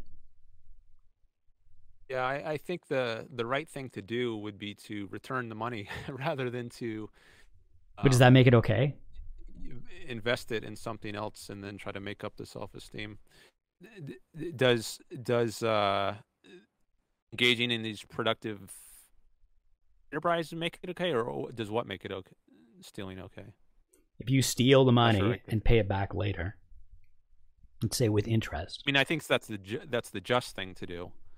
Is that just? it's the proper thing to do.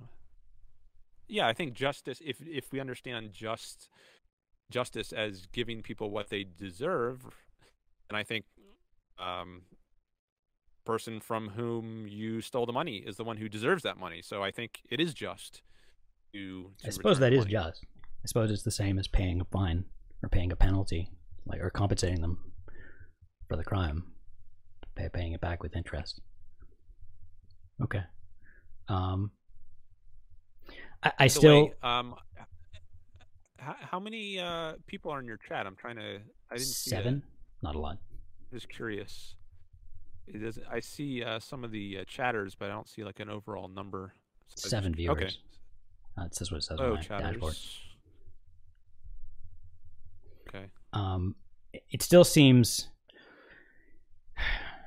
uh, it still doesn't seem like it seems like there's situations where the damage to your self-esteem from stealing is worth the benefit of this of what you stole like if this what you if stealing is going to like save your life or you know Well, in that case, actually, it, I, I think if stealing is going to save your life, Rand talks about this in emergency situations. It is morally justified to steal. Like if you're going to die if you don't steal a loaf of bread, because maybe innocently you you um you washed up on a shore, or let's say you're you're trying to get out of communist Cuba or something, and you swim through shark-infested waters to get to Miami, and um you're gonna die if you don't like grab some food after you arrive. Okay, go ahead, grab the food, steal it if necessary, and then try to make up for it later. Once you get settled and uh, stable, stabilize a little bit, and then try to make it up. But yeah, if it's an emergency situation, it's a, literally an issue of life or death. It would be justified, but that's we don't live in an emergency situation, so um, it's not generally okay to to take people's things without their consent. But in rare situations, does it is moral to do, hmm. provided you try to make it up to them. It also i also wonder about people who have really low self-esteem no matter what. Like you know if you're if you're like uh what's his name? Howard Roark then i can see why if you stole you would feel real bad about it. But if you're someone who who you know and you know that you are not a productive person that you're never gonna be that you're never going to really have a you never have a lot of self-esteem because you're just not productive. You're not going to make any build any railroads or anything like that. Um and that you're not going to achieve anything and it's just sort of obvious then at that point it doesn't seem like like stealing uh is going to do is going to make things much worse for your self-esteem Well, I think it does make things worse. I don't know how much worse, but I think it entrenches your low self-esteem. Whereas I think part of the reason has self-esteem, high self-esteem, is because he doesn't engage in, in things like stealing. Um, and I think well, but he's also very productive, right? Self-esteem, like it helps that he's, he's... Uh, yeah, that that's a huge part of it, being productive. And I think that's something anyone can do, and we all have different ability levels, but well, it's not something anyone can do. Right? There's people who there's people who are not as smart as Howard. Support yourself. Sure, but you don't have to be a genius to support yourself. You could be a you know trash man or something, trash collector, rake leaves or whatever, and support yourself. I mean, um, if you're real dumb, someone who does that is going to have much more self-respect, I think, than someone who is much wealthier but he got his money fraudulently through stealing, like Bernie Madoff. Like, there's going to be people who are who are dumb enough that you know, even trying as their hardest to make an honest living is just not is going to leave them with not a very uh, wealthy life, right? They're not going to have much, and it's still going to be really hard.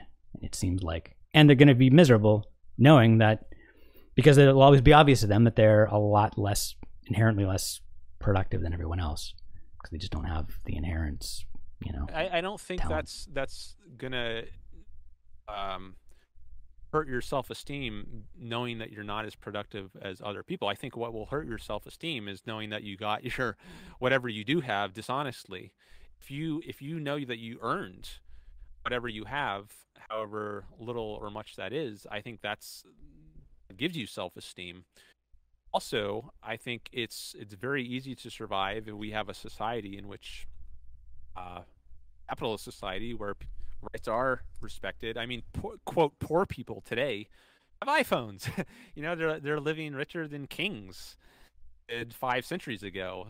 So I think, especially in today's world, it's extremely easy to survive, even if you do have very limited abilities. Even if you're a disabled person, uh, you could just you could do data entry, for instance, and support yourself by by doing that. So it's it's become so easy to survive um, because we are so advanced, and I think we would be even further along uh, if we had um, a a society that respects rights more than it already does. I think today we've we've abandoned the principle of rights to a great extent. I mean, there's a lot of taxes and regulations, which I think are regulations of um, rights respecting society. And if we didn't have those, I think we would be much further along. Maybe we have flying cars by now. Uh, maybe poor people would have flying cars by now. Um, I, I, think it's it's a pretty uh, simple, maybe I would even say trivial thing to be able to support yourself in in today's world. Um, if we didn't have things like minimum wage laws that are preventing people from doing very simple, low-paying jobs, it seems like uh, so like I am thinking about a no. person who who is terrible at everything they do except for stealing. They're really good at stealing. Um, Come on, they'll pro. How realistic well, is that? Mm, All I... you can do to survive is steal. If you can steal, you can rake leaves. well, but what do you can steal a lot? What do you can make more stealing than you can raking leaves? And what if you're really good at it? And it's and it's difficult. Like sure, you just then you're then I think you run into all the psychological damage of living dishonestly. I don't know. It seems like it seems not getting the self respect. Seems like I can imagine people who would actually raise their self esteem by by through committing crime because they're so good at it and they actually feel like they're being productive. They feel like they're they're it's, good at it, right? Producing is when you create the value, not when you steal it from someone else who has created the value. I mean, I know that, but I don't think everyone really understands that. And I, I think it's probably easy for someone to convince themselves that they're a productive criminal. Um, I don't think so. I think I think it's pretty easy to for everyone to understand what's going on when you're a criminal. Is you're taking. You don't think like some guy who's like a super like a like a super hacker and he's like ah, and he does some crazy uh, um, super sophisticated hack and ends up transferring all this money to his bank account and he feels so super smart uh, because of it, and he gets to brag to all his hacker friends. You think, yeah, you're so cool. You don't think that guy is is raising his self esteem by doing that? Not on net. I think he might get a rush of pleasure. Look at this clever thing that I did, or any you know bank robber who pulls off some heist.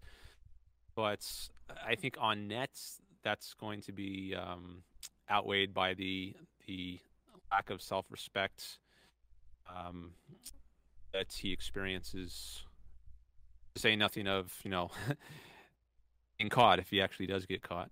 But just psychologically, I think he's he's going to suffer. Although I think, yeah, at the same time, he might get a little dopamine rush from his heist, but on that, I don't think he's he's better off, even psychologically.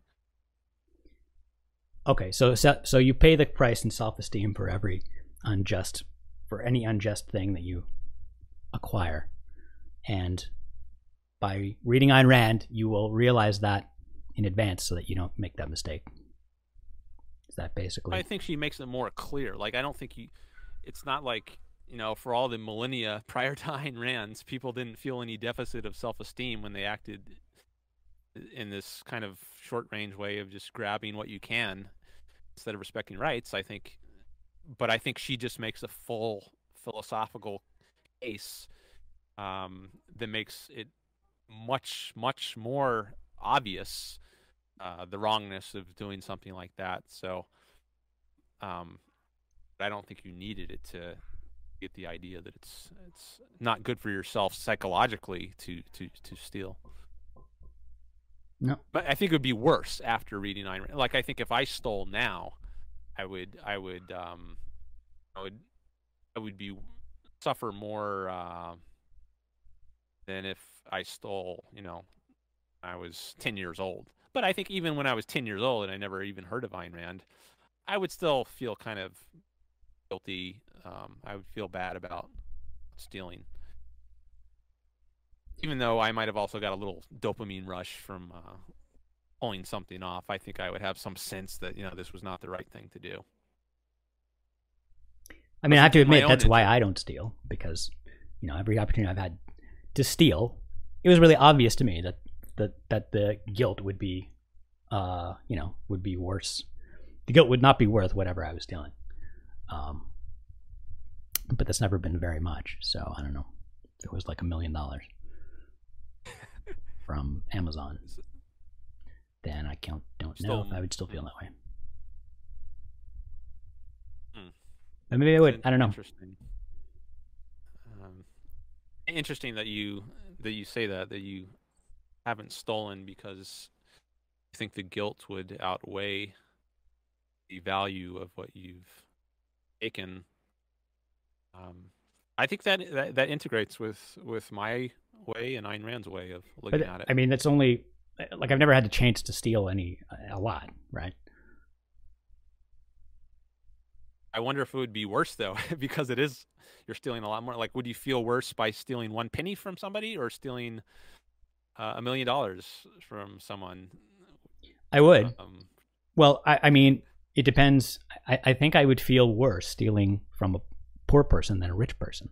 So if I was stealing a million dollars from a company that has a trillion dollars, um, I would not not feel as bad as if I was stealing a million dollars from from some random some middle class person. Um, and so so I'm not sure if I would feel, you know, so guilty about it that I wouldn't do it. I if it's degrees of badness, I think, uh, yeah, I mean, different cases, I think one would feel different degrees of badness, but I think, um, I think the, the in any case, you're you're throwing out the principle of of respecting rights. So I think there's already grounds to feel bad, no matter how much it is you're stealing. Um, but sure, yeah, the the greater the amount, I think more grounds there are to bad. And you know how much the person has could also factor into the level of guilt. If you're stealing a million dollars from a gazillionaire versus from a millionaire, um, I can see how that could affect your level of guilt. But I think the important thing to hear is that it's bad and that you're going to feel bad to some degree. Um, that's that's the point I would argue is most important. To some degree, here. sure, but it's bad enough that I wouldn't do it. That's the that's the real question.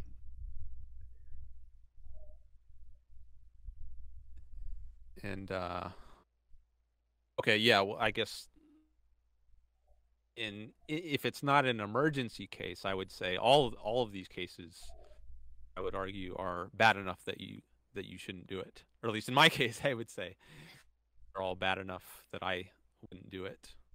Okay. Only in the emergency case. I gotta feed this cat. Then I don't need a million dollars to uh, out of an emergency. Um, Cat wants to take part in the conversation. cat wants to eat. She's going to eat me if I don't feed her something else. Uh, so, I mean, I think we covered. I think we covered the topics we wanted to. Um, what do you think? Anything well, we else? didn't get to anarchy, but uh, No. maybe uh, maybe another time we could do that if you Yeah. wanted to wrap it up. Yeah, I'd be down for that. Um, All right. okay. I've actually um, I was just reading some about anarchy because it's not something I've thought a whole lot about, but um, yeah, maybe uh, I'll do a little more prep and for that on that topic if we do this again sometime. Sure. Thanks for having me on. I appreciate the opportunity. Yep. Good to talk to you, man. Yeah, you too. Take care. All right. Bye bye.